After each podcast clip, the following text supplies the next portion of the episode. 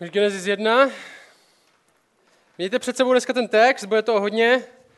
Bible jsou na oknech nějaký, jestli nemáte před sebou, nebo v mobilu si klidně otevřete. To hnedka na začátku.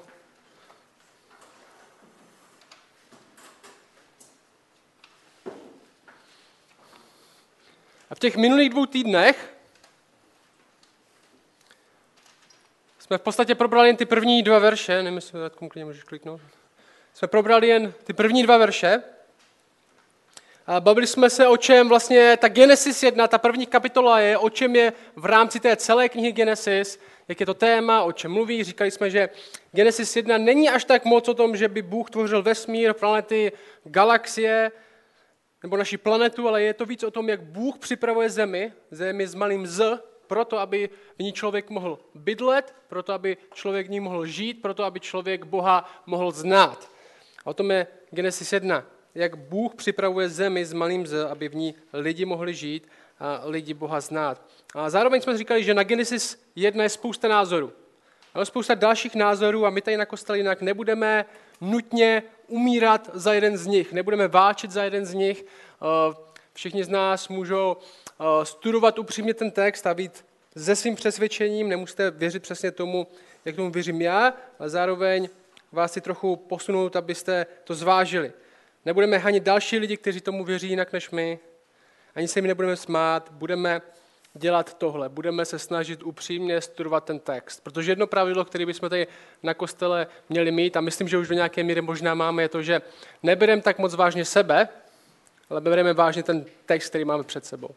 No, nebereme tak vážně sebe, ale bereme vážně ten text před sebou. Protože katastrofy se dějí, když začnou lidi strašně brát vážně sami sebe a oni jsou ti nejlepší, oni mají ten nejlepší názor a jestli si někdo myslí něco jiného, tak pravděpodobně ani není křesťan. Tenhle postoj nemáme. Čili my jsme měli tyhle první dva verše. Na počátku Bůh stvořil nebesa i zemi, co je všechno, co vidíme, Jo, všechno, co vidíme, tak Bůh stvořil na počátku. V tom by byl ten vesmír, planety a všechny tyhle věci, i když ten autor to nemá před sebou, ale myslí tím všechno, co je, tak Bůh stvořil někdy na počátku. Jo, nevíme kdy, někdy na začátku. A v druhém verši, to jsme měli minulé, země byla pustá a prázdná, temnota byla nad hlubinou, duch boží se vznášel nad vodami, to jsme měli v posledních dvou týdnech, Bůh stvořil všechno, co vidíme.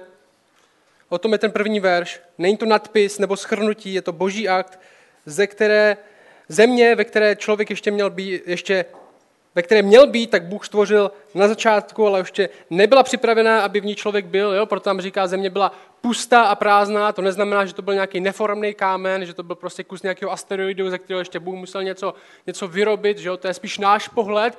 Když se díváme, jak Bůh tvoří zemi, tak často se díváme jakoby z pohledu, že máme že máme nějaký lehátko na měsíci a koukáme se, jak to Bůh někdy tvoří, ale takhle by nikdo nikdy neviděl, jak se tvoří země, vůbec ani, ani nevěděli, že do, pravděpodobně z velké s velkou pravděpodobností, že Země je vůbec planeta, čili oni se na to dívali v podstatě, jako kdybyste stáli na Zemi a dívali se, jak před váma Bůh něco dělá, to je ten pohled, jaký mají oni.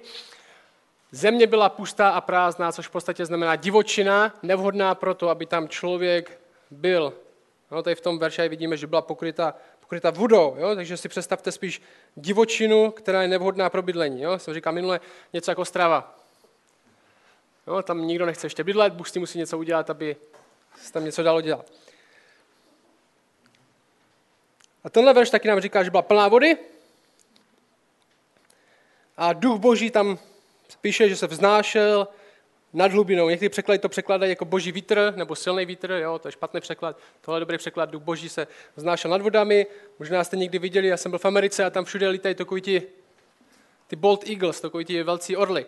Nevím, jestli jste to někdy viděli tady nějakého velkého ptáka, ale možná jste viděli, jak někdy nějaký pták krouží takhle kolem, kolem pole nebo na, a hledá, co by ulovil, nějakou myš nebo něco tak. To je ten podobný to je ten podobný princip, že duch boží se vznáší, krouží jako orel, to slovo se používá i pro ptáka, který krouží, krouží a připravuje se na něco. Moje vysvětlení je, že se připravuje na to něco udělat s tou zemí, která ještě je pustá a prázdná.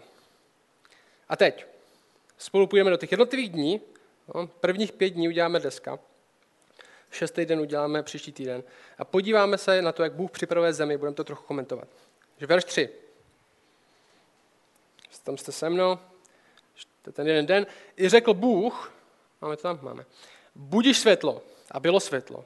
A Bůh viděl, že světlo je dobré a oddělil Bůh světlo od tmy.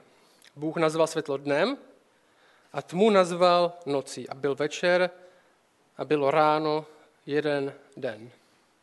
No na tímhle veršem se možná nezdá, protože vypadá docela jednoduše, ale na tímhle veršem je docela velká debata. Proč? Protože tradiční pohledy, které se dívají na Genesis, tradiční čtení Genesis, mají celkem problém s tímhle. Jak tam mohlo být světlo, když se zdá, že Bůh stvořil slunce až ve čtvrtém dnu? Že, protože jak půjdeme, jak půjdeme skrze ty dny, tak když se podíváte na čtvrtý den, tak tam Bůh tvoří slunce. Aspoň tak vypadá. Tak co to znamená tady tohle, že tam bylo světlo? No, to je docela oříšek. Odkud se to světlo vzalo? Někdo by řekl, počkej, očividně tady tohle nemohlo být slunce, muselo to být něco jiného. Jenže ten verš končí tím, že světlo určuje den, tma určuje noc, což je funkce normálně slunce, že jo? Jak můžeme mít ráno bez toho, aniž bychom měli slunce? No, to je docela oříšek překladatelské.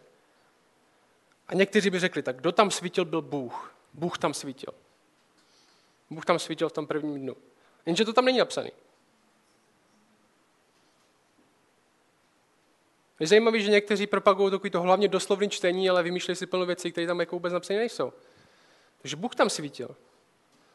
Možná, možná dedukce, že Bůh svítil, pak se na noc zhasl. Žárovka úsporná. Ale moje otázka je ještě tahle další. A den? Jo, máme tam, bylo ráno, bylo večer, byl jeden den. Moje otázka, a kde byl vlastně ten den? No, přemýšlejte na tím, my to bereme tak moc automaticky, když to čteme. Kde byl ten den? Odkud to Možíš vidí? Byl v Izraeli? Dneska, teď, je v Americe zhruba tři ráno v Minnesotě. Tam je noc. No, přemýšlejte tam, tam je noc. Na celé, planetě, na celé planetě není den stejně zaraz v jeden čas, že jo? Někde večer, ale někdy v ten samý okamžik je ráno. Kde byl ten den, o kterým Možíš autor mluví? Kde byl ten den? Na polu? Tam je to třeba půl roku. Takže kde je ten den? Kde je tady tahle noc? To není tak jednoduché, jak se zdá. Na celé planetě zaraz? Nebo jenom to, co vidí Možíš, když to píše? Vidí něco, když to píše? Jo, to jsou dobré otázky. Tohle je můj pohled. Bůh stvořil, jak jsme říkali minule, už všechno na začátku. Jo? Nebesa, zemi, tam je všechno, to, v tom je i slunce a hvězdy. Všechno už existuje, slunce už existuje, to sousloví nebe a země tohle zahrnuje. A ten první den, který my tady máme před sebou, není o stvoření světla. Není o stvoření světla. Ve skutečnosti to ani první den vůbec být nemusí. Ta jediný ČSPčko snad překladá tady tenhle verš dobře. Bylo ráno a večer jeden den. Ne první den. Jo, my jsme zvyklí točit první den. Ne, jeden den. To jestli to byl první den v historii, to nevíme. Jeden den. A co určuje jeden den? Ráno a večer. A ten text nám říká tohle. Bůh začal pracovat v tom prvním dnu přesně tak, jak den začíná. V noci. No? Pro Židy den začínal v noci a končil další den soumrakem. Bůh začal pracovat. Ráno Bůh oddělil světlo od tmy a řekl o tom, co to znamená ráno a večer. Já si myslím, že tohle je východ slunce, který Bůh způsobuje. A přesně Bible říká, a bylo ráno. Bůh povolal slunce, aby začal zářit a začal tak svoji práci s východem. A možná bychom řekli, tyjo, tak čemu tohle je? Ve skutečnosti teda asi Bůh nic neudělal, prostě jenom slunce vyšlo, Bůh tam neudělal nějaký magický trik se světlem, jak jsme si mysleli. No a tohle je pohled nás, který jsme ve skutečnosti dost ovlivnění moderním chápaním světa, ať už chceme nebo nechceme. Ať chceme nebo nechceme, tak hodně z nás upadá do takového přemýšlení, že kdyby si Bůh vzal dovolenou, tak by se nic nestal. Jo, my věříme, že vesmír má nějaký mechanický zákony, fyzický zákony, který Bůh nějak ustanovil, dal do pochodu, v podstatě je takový dobrý hodinář a kdyby si Bůh vzal dovolenou, někam prostě odešel, prostě, jo, si lehnout, tak by se vůbec nic nestalo, vesmír by fungoval dál, možná by to bylo pro nás ještě lepší, aspoň by nám nekecal do života. Jenže ten pohled Bible je trochu jiný. Bůh není jenom nějaký mechanik, který v první kapitole dá věci do pochodu a pak dá ruce pryč. Ve skutečnosti nic nefunguje bez něj. Všechno stvoření závisí na jeho slově. Bůh není daleko, ale podpírá všechno. Ta myšlenka, že světlo zítra nevíde, jestli Bůh nebude chtít. Že všechno záleží na jeho slově. A my, co uvidíme v té Genesis 1, je, není, že každý den Bůh něco tvoří. Vůbec ne. Genesis 1 není o tom, že každý den Bůh něco dělá, nebo Bůh něco tvoří, ale každý den v Genesis Bůh mluví. Bůh mluví, říká, jaká je funkce, někdy dělá, způsobuje něco s tím, jak něco, co říká. Světlo, že bude den, závisí na božím výroku, ne na nějakém mechanismu. K tomu světlu se ještě dostaneme v tom čtvrtém dnu. Ale Bůh ve všech dnech mluví. A my jsme dneska hodně přesvědčeni, že máme věci pod kontrolou. Že my si myslíme, že jsme strojci svého vlastního štěstí, že máme věci pod kontrolou. Bůh udělá nejlíp, když nám nebude moc stát cestě. Ale to, co Genesis vykreslíš od začátku, že všechno stvoření dluží svou existenci jemu a všechno je podpírané tím, že Bůh mluví. Ať je světlo. Jako kdyby to říkal každý den. Další den. Že jeden den, jo? První den v tom smyslu, první den v tom týdnu, ten den už jeden druhý, po tom jednom dnu, je řekl Bůh, budiš klenba uprostřed vod a nechť odděluje vody od vod. Bůh, který udělal klenbu a udělal vody, které byly pod klenbou, od vod, které byly nad klenbou. A stalo se tak. Bůh nazval klenbu nebesy a byl večer a bylo ráno, den druhý. Co se děje tohle? Vypadá to, že země, pořád s malým z, byla pokryta vodou. Jo? Vodou a hustou mlhou. Nevím, jestli jste viděli někdo film Vodní svět? Takový starý, možná Ondra, Jarda, stokový archiváři tady. Jo, vodní svět, to není úplně nejlepší místo pro lidi, aby tam bydleli ještě. Možná tak Kevin Costner by to zvládl, jediný člověk, že on měl takový ty žábry tady na krku. Ten by to zvládl. A někteří si myslí, že tady Bůh tvoří, že klenba znamená vesmír. A že Bůh to nějak tam tvoří, ale autor, Mojžíš tady nemá na mysli nějakou temnou hmotu a temnou energii a vesmír. Klenba prostě znamená jednoduše to, co mám nad hlavou. To, co mám nad hlavou, je klenba. Bůh to dokonce nazve obloha. To je to slovo, Bůh nazval klenbu nebesy, to slovo znamená obloha. Když se ráno podívám na, nahoru, to je ta klenba, kterou Bůh tvoří. Jo, tohle popis znovu, tohle popis normálního člověka, ne nějakého astronauta, který, který se dívá, jak se tvoří planeta. A všimněte si znovu tady v tomhle dni, že Bůh nic netvoří. Bůh nic nevytváří, ale připravuje. Jo, máme země pokryta vodou, je tam nějaká hustá mhla a Bůh tu hustou mhlu dá nahoru a to mezi tím je ta klenba, to je ta obloha. Nebo to všechno je, je ta klenba. A to tam Bůh udělá. Jo, my nevíme, kde se vzali ty vody. Jo, ty už tam počítáš, že odděluje vody od vody. Kde se vzali ty vody? Jo, že kdyby to bylo stvoření světa ovšem, tak bychom předpokládali, že už nějakým prvním nám tam řekne a Bůh stvořil vody. A to vím, to, to už tam jsou. Bůh odděluje, připravuje. Bůh odděluje, aby tam někdo mohl být. Zajímavý je, že o tomhle dnu Bůh neřekne, že je dobrý. Jako kdyby, no, jako dobrý, asi, ale jako člověk tam stejně nemůže nic dělat, že jo? Si nejste Kevin Costner.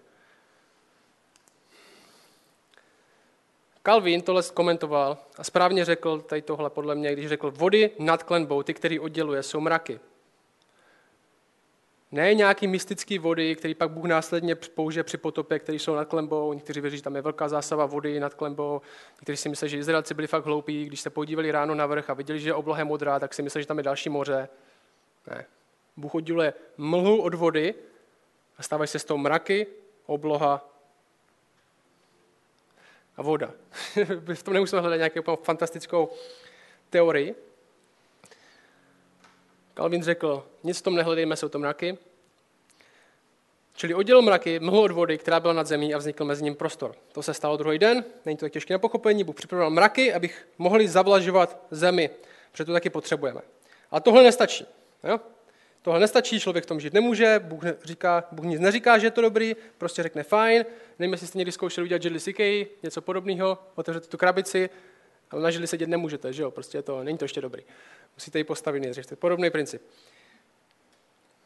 Další den. No, teď se něco stane. Konečně, co je dobrýho. I řekl Bůh. Jo, čili máme Země není vhodná pro člověka, pustá, prázdná, divočina, pokryta vodou, není vhodná pro bydlení, Bůh oddělí a mlhou, Bůh oddělí tu mlhu, máme tam konečně vodu a máme tam něco, už tam prostě možná na loďce dá trochu projíždět, ale to neměli loďky, že jo? Takže teďka je další den, ať se vody pod nebesi schromáždí na jedno místo a ukáže, že souš. Paráda. A stalo se tak. A Bůh nazval souš zemí a nahromaděné vody nazval moři. Bůh viděl, že to bylo dobré. No, konečně. A řekl Bůh, ať země dá vyrašit trávě, jo, k tomu jsou potřeba ty mraky, ať země dá vyrašit trávě zeleně vysévající semeno ovocnému stromoví, nesoucímu na zemi ovoce podle svého druhu, ve kterém jeho semeno a stalo se tak. Jo, takže máme mraky, které jsou připraveny na to, aby zavlažovali zemi, tak teďka budeme potřebovat nějakou suchou zem, kterou by mohli zavlažovat. A znovu, není důvod předpokládat, že autor tady má v hledáčku víc než zemi s malým z. Jo, znovu, nevidíme planetu z vesmíru, nepředstavujeme si to, že Bůh dělá moře, čili Bůh dělá Atlantik, Bůh dělá Pacifik, teďka si řekne, stvořím Severní moře a pak stvořím Jadrán, aby mohli Češi kam jezdit na dovolený. Jo? To úplně Možíš asi nevidí. Co čteme, ale je, Bůh oddělil vodu naschromáždil je na jedno místo a nazval to moři. V hebrejštině jakákoliv hrstka vody se jmenuje moře. Krásný moře. Jo? Čili se vás někdo bude ptát, jestli máme moře, máme ve skutečnosti. Bůh ho udělal. Když krásný, nevím, jestli se k tomu by Bůh chtěl přiznat. Teda. Jo, nezáleží na velikosti. co to znamená, Možná se můžete zeptat, co to znamená v tomhle případě, jestli to znamená oceány a tisíc různých moří a jezera tam. V Minnesota samotné je 10 tisíc jezer.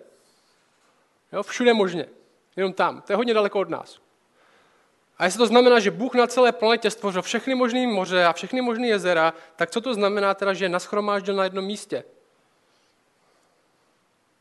V tom verši.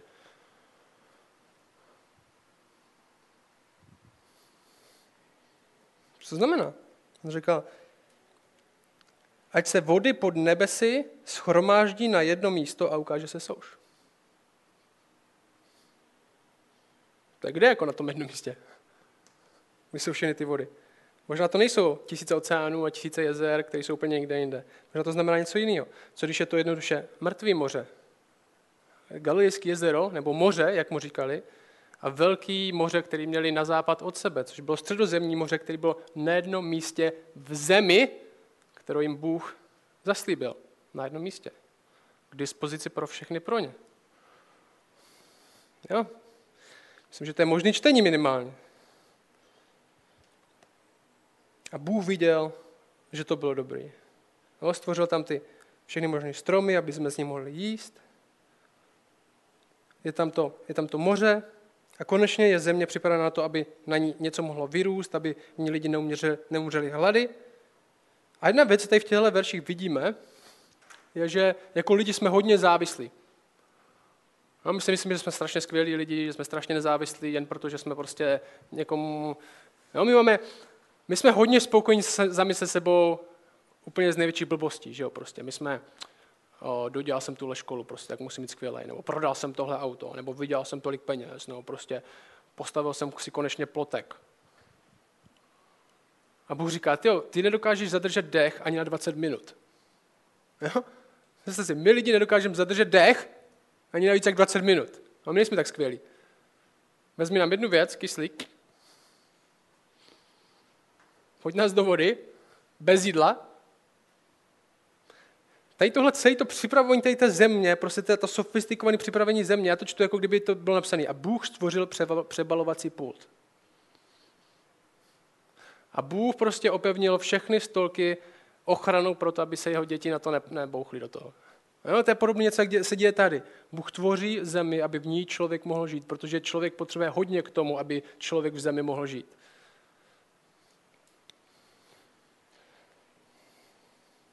A na tom konci dne dal Bůh víru stromů, ze kterých můžeme jíst, který vydávají nějaký semeno, jo, to jsou třešně, banány, kopřiva naopak je výměst ďábla, takže po třetí kapitole. O tom to není. A, takže máme celkem zemi připravenou a teďka je potřeba něčím naplnit. Jo?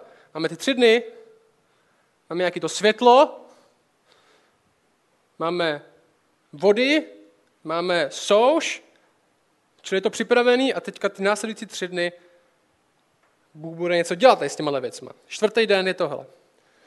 I řekl Bůh, jo? znovu Bůh mluví. Ať jsou světla na nebeské klenbě, tady to máme, někteří si myslí, že tady Bůh vytváří to slunce, ať jsou svět, světla na nebeské klenbě, aby oddělovala den od noci a byla na znamení k určování času, dnů a let. Ať jsou světly na nebeské klenbě, aby svítila na zemi. A stalo se tak. Bůh udělal dvě veliké světla, větší světlo, aby vládlo ve dne a menší světlo, aby vládlo v noci. A hvězdy. Bůh ji dal na nebeskou klenbu, aby svítila na zemi, aby ovládala den a noc a oddělovala světlo od tmy. Bůh viděl, že to bylo dobré a byl večer a bylo ráno, den čtvrtý.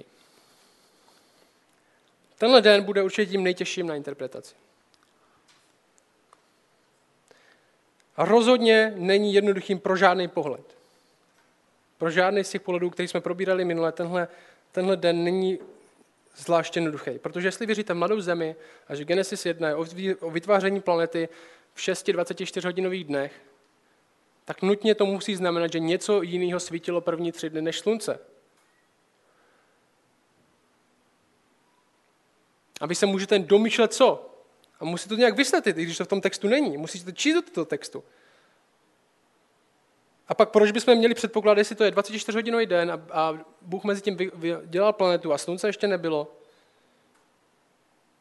tak proč bychom měli předpokládat, že ty první tři dny byly normální dny? Protože všechno, co normální den má, ty první tři dny by neměly. Slunce třeba. Když je večer, že jo? Večer a ráno. A museli, museli, museli byste dělat takový úskok, jako někteří lidi použijí knihu zjevení, kde se píše, že stejně tak, až to všechno skončí,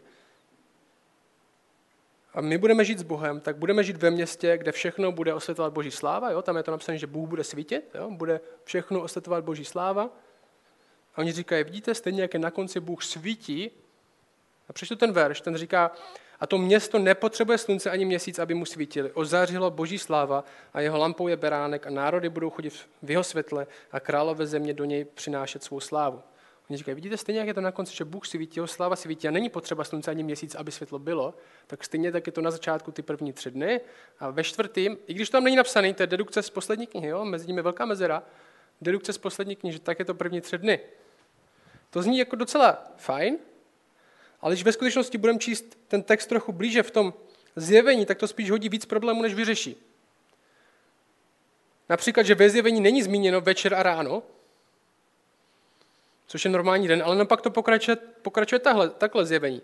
Jeho brány nebudou nikdy ve dne uzavřeny a noci už tam nebude. No, noci už tam nebude, protože Bůh nevypíná svoji slávu na noc. Že jo? Dělá klik, klik. Je úplně něco jiného, co se děje v Genesis 1. Když Bůh svítí, tak svítí pořád. Že jo? To je jediné, co víme o tom, když Bůh svítí. Že nevypíná. A tenhle pohled, ze kterým operuju já, že jak slunce, tak všechny hvězdy jsou stvořeny na začátku. Já si myslím, že tkví na tom, jestli je to dobrý vysvětlení nebo ne. Protože jsem přesvědčený, že nic nečtu do toho textu, co tam není, ten můj pohled tkví na tom, jen jestli je dobrý vysvětlení nebo ne. A tohle je mi vysvětlení. Takže 14. verš, 15. Řekl Bůh, ať jsou světla na nebeské klenbě, aby oddělovalo den od noci a byla na znamení k určování času dnů a let. Ať jsou světly na nebeské klenbě, aby svítila na zemi a stalo se tak. První verš říká tohle. Od ten 14. tím myslím. První verš téhle pasáže říká tohle. Ten význam není, ať světla existují na nebeské klenbě, jo, znovu to je to, co máme nad hlavou. Oni nerozlišovali, kde jsou mraky, kde je hvězda, kde je slunce, prostě to, co je nad náma. Ten význam není, ať existují na nebeské klenbě. Tento verš je napsaný a dal by se číst takhle. Ať jsou světla na nebeské klenbě k oddělování noci a na znamení určování času. Ať jsou světla k plnění těchto funkcí. Čili Bůh nevytváří slunce a hvězdy, ale dává jim jejich funkci. Říká jim, co mají dělat, jaký je jejich smysl. No, to je ten verš, co znamená. Ať jsou světla na nebeské klenby k určování dne a noci a na znamenání, na znamení dnu, času a let. Ať jsou světla k plnění těchto funkcí. A tenhle verš má úplně jinou konstrukci než verš 6, kde vidíme, že Bůh něco sice připravuje, něco, co už tam není, je to ta klenba. Úplně jiná konstrukce. Tady to určuje funkce. No, vzpomeňte si, že Bůh nedělá věci každý den, Bůh mluví. Každý den určuje smysl, který ten den má. A v té době bylo daleko důležitější, protože bohové určovali smysl a funkci věcí víc, než že něco tvořili.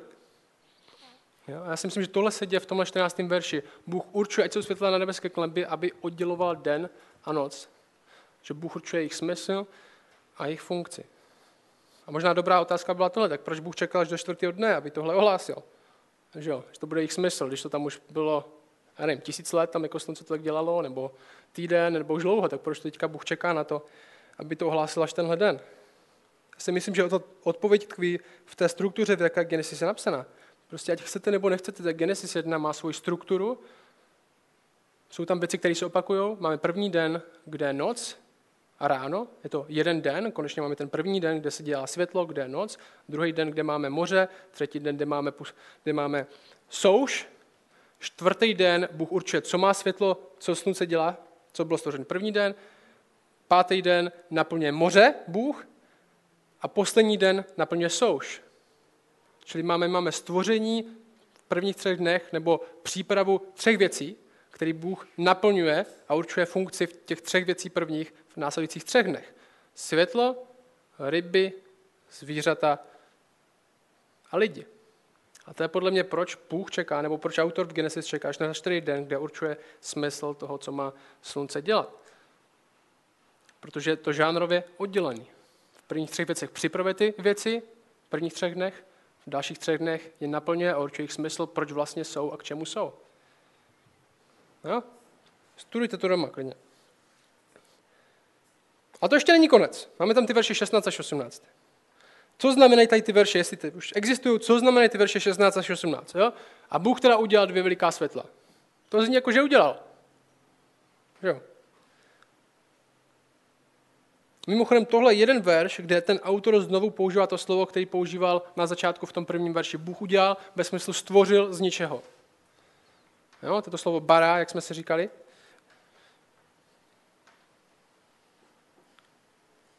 Podle mě tohle je ozvěna prvního verše, je to komentář těm veršům 14 a 15. Já vám řeknu proč. Slunce a měsíc a hvězdy byly dost předmětem uctívání v té době, ve všech možných okolních kulturách. Slunce bylo Bůh, měsíc byl Bůh, hvězdy byly bohové. Že? A Mojžíšův komentář bychom mohli číst asi takhle. Kdyby, myslím, že ty verše se dají číst takhle. Řekl Bůh, ať jsou světla na nebeské klenbě, aby k tomu, aby oddělovala den od noci a byl na znamení k času, dnů a let. Ať jsou světly na nebeské klenbě, aby svítila na zemi. A stalo se tak. Jo, tam je napsaný, čili tohle je funkce, Bůh určuje funkci. A 16. verš říká, a tak Bůh udělal dvě veliká světla, ve smyslu nikdo jiný.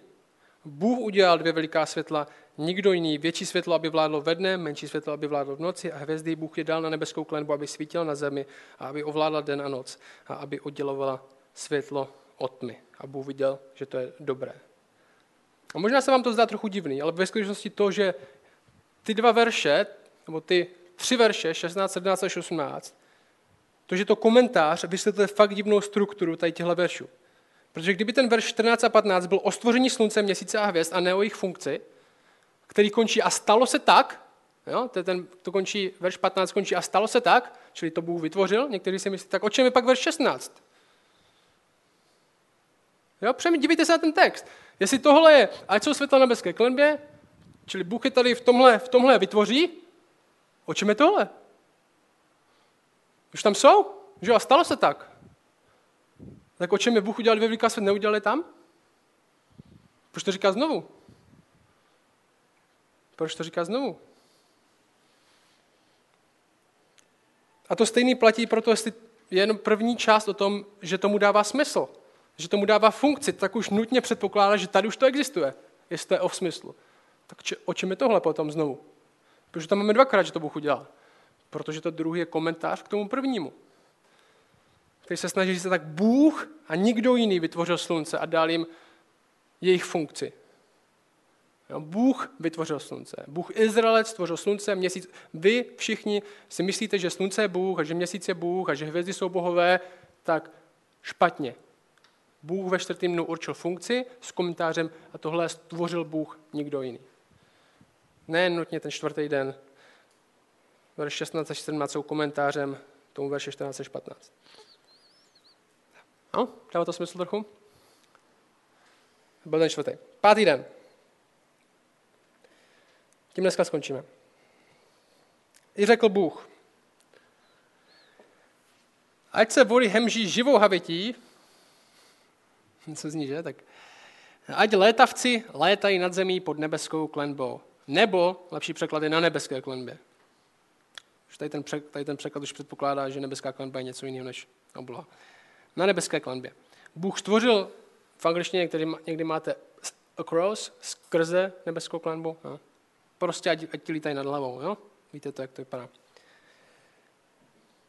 A Bůh stvořil veliké draky, pozor, a všechny pohyblivé formy života, jimž se začaly hemžit vody podle jejich druhů, také každého okřídlence létavce podle jeho druhu Bůh viděl, že to bylo dobré a Bůh je požehnal slovy ploďte se, množte se, naplňte vody v mořích a létavce, ať se rozmnoží na zemi a byl večer, bylo, bylo ráno, den pátý. Čili jsme měli první den, že jo, byl ráno a večer, byl konečně prostě světlo, normální den, druhý den byl Bůh stvořil moře, třetí den Bůh stvořil souš, ve čtvrtém dnu Bůh dal funkci slunci, že ona má ukazovat, slunce má ukazovat čas a léta, pátém dnu Bůh naplňuje moře a oblohu.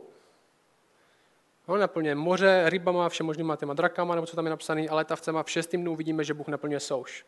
Že dává smysl, pro co je vytvořená vlastně souš. Bůh naplňuje moře a oblohu. A znovu, dvě slova, které jsou použity v Genesis 1 pro stvořit z ničeho, jsou tady znovu použity a jsou použity pro zvířata a pro člověka. Bůh tvoří, nedává dohromady. Jo? Vytváří zvířata, aby byly na zemi, nedává jen nohu a čumák dohromady a řekne, hele pes, ale vytváří psa. Ale nevím, jestli psa v téhle chvíli je, ale vytváří zvíře. A v podstatě i v tomhle mým pohledu můžete mít dvě možnosti. Bůh je buď tvoří ten den, reálně z ničeho, puf, nebo Bůh naplňuje zvířata, kterým, který, který už stvořil na začátku a bylo by to podobný komentář k tomu slunci, protože tam je napsaný, um, to je. I řekl Bůh, ať se vody hemží živou havětí a ať létavci letají na zemi pod nebeskou klenbou. Bůh stvořil veliké. Draky, všechny pohyblivé formy života, mohl by být zase komentář tomu verši 20, já se spíš přikláním, že Bůh už to tady dělá, že tady Bůh reálně dělá v tu chvíli. Takže a ten další den je o stvoření člověka, který je jediný unikátní v téhle kapitole. To uvidíme příští týden. Možná jednu z otázek máte, co je ten drak. To jsem se, to jsem se říkal já. Že to jiný překlady mají jakoby jiný název, ale ČSP tam má Bůh stvořil veliké draky. Jsem říkal, tohle je nejzajímavější věc na té celé kapitole. Někteří lidi si myslí, že to jsou jakoby obrovský vodní zvířata, že takový ten laviatán a takový ty obludy, někdo si myslí, že to je drak, někdo si myslí, že to je dinosaur. To stejné slovo je použité, když, nevím, jestli hodně z vás znáte příběh Exodu, když Mojžíš hodí svůj, svůj hůl na zem a je toho had. Tak to, to stejné slovo, co je tady, tak nevím úplně, jestli to je nutně tady drak teda. Nebo jestli vlastně ve skutečnosti Mojžíš tam hodil draka jako na zem.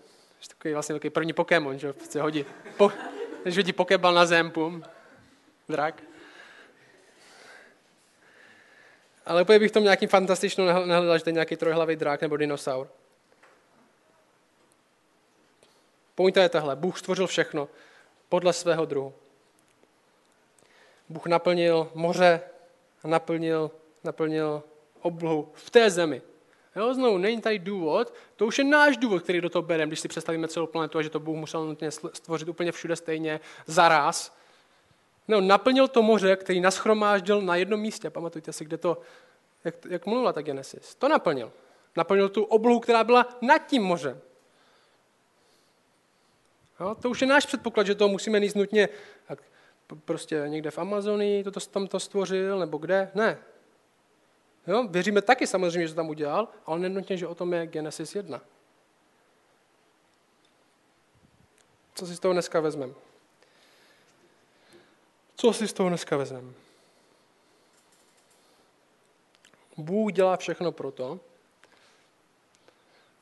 Bůh dělá všechno proto, aby člověk žil a aby člověk Boha znal. Jo, to budeme mít znovu a znovu dokola z Genesis 1 a i z Genesis 2. Že to je to, co nám říká stvoření a příprava země. Nám říká tohle, Bůh dělá všechno pro to, aby člověk mohl žít, aby člověk mohl Boha znát. My nejsme nějaká náhoda, nejsme následek nějaké kosmické nehody, země, ve které jsme, není. Bůh není jenom Bohem, který začne a dá ruce pryč. Jo, nám často může připadat, že Bůh je daleko. Jo, nám často může připadat, že Bůh je daleko. A je to často kvůli tomu, protože máme falešnou představu, že kdyby byl blízko, tak by to vypadalo jinak. Tak bychom se cítili jinak, ne? Kdyby se zeptal, kdyby byl Bůh blízko, cítil byste se jinak? Hodně z vás by řeklo, jo, cítil bych se jinak. Jak to víš?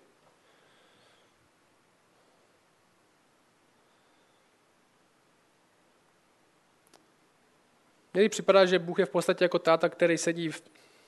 No, samozřejmě byly přirovnání, ale táta, který sedí v obyváku a my hrajeme na počítači v pokoji. A myslíme si, že je strašně daleko. Ani ho neslyšíme, že jo, přes ty sluchátka. Už my jsme daleko. Ale my, skrze Krista, skrze to stvoření a přípravu zemí, kterou máme tady, tak víme, že Bůh není daleko. Že Bůh dělá všechno pro to, aby lidi žili a aby ho lidi je mohli zdát. Bůh není daleko. Že my víme, že dokonce je tak blízko lidem, že se člověkem stal. Že dokonce okusil smrt kvůli tomu, aby lidi byli o něco blíž k Bohu. Že umírá, aby ostatní mohli žít. Bůh je blízko. Bůh nám dal život, a všechno, co máme k tomu, aby jsme vůbec mohli žít, kyslík, vodu, zem, meruňky, jo, to tady mám napsaný. Dokonce psy, jsme mohli chodit na procházky a ryby, aby jsme mohli rybařit, houby. Bůh nám všechno tohle dal, říká Genesis 1. Bůh všechno tohle připravil. Bůh všechno tohle připravil proto, aby člověk mohl žít a nejenom nějak přežít pár sekund, jako nějaká jepice, ale by mohli ve skutečnosti žít a Boha skrze to poznat. Bůh nám dal stvoření, Bůh nám dal taky Krista, Bůh nám dal své slovo, Bůh nám dal církev, Bůh nám dal společenství, lidí dalších. A skrze všechno tohle zažíváme jeho blízkost a jeho přítomnost. Dal nám život na zemi, kde ho můžeme znát. A když tenhle týden budeme přemýšlet o světě, jo, kolem nás, tak přemýšlíme o téhle věci. Jak mě stvoření vede k tomu, kdo ho stvořil? Jak mě stvoření vede k tomu, kdo ho stvořil? Jo, ne k ničemu jinému. Jak mě stvoření vede k tomu, kdo ho stvořil? K tomu, kdo mu dal smysl? A možná hodně věcí nevíme odpověď. Možná si myslíme, že stvoření je tady kvůli tomu, abych já na tom získal co nejvíc benefit a užil si život do, poslední, do posledního momentu, než umřu, nebo je tady, já nevím, o něčem, možná to vůbec nedává smysl a možná bych se nám všechno měl vykašlat. Ale jestli Bůh stvořil stvoření, tak je to o tomhle, o něm. Jestli Bůh někoho stvořil, tak je to za účelem toho, aby to stvoření znalo jeho. Protože nic není víc hodnotnějšího, aby jsme to mohli znát, než on sám. Kvůli tomu existujeme. Kvůli tomu existujeme. Kvůli tomu jsme stvoření. Kvůli tady tomu jsou ryby. Kvůli tady tomu jsou rostliny. Aby jsme mohli jíst. Aby jsme ještě jeden den vydrželi a mohli možná líp znát o jeden den víc. Bůh nemusel stvořit nás. Bůh nemusel stvořit nás. Bůh nemusel stvořit zem, kde by člověk mohl žít. Ale Bůh to udělal. A my tenhle týden budeme přemýšlet spolu, co to znamená vůbec. Úplně taková ta základní otázka, jsem naživu. Jsem naživu, teď jsem naživu. A? Velká zpráva pro vás, dokud neumřete, jste naživu. Co to znamená? Proč? Proč jsi naživu? Proč jsi naživu teď? Proto, abys Boha znal proto abys Boha znal. Tak je to od začátku a tak to bude i na konci. Že jo, Ježíš říká v Janovi 17 a věčný život je tohle, aby znali tebe, aby věčně poznávali tebe a toho, koho si poslal. To je účel od začátku, proč všechno existuje a to bude účel i na konci, proč všechno bude dál existovat.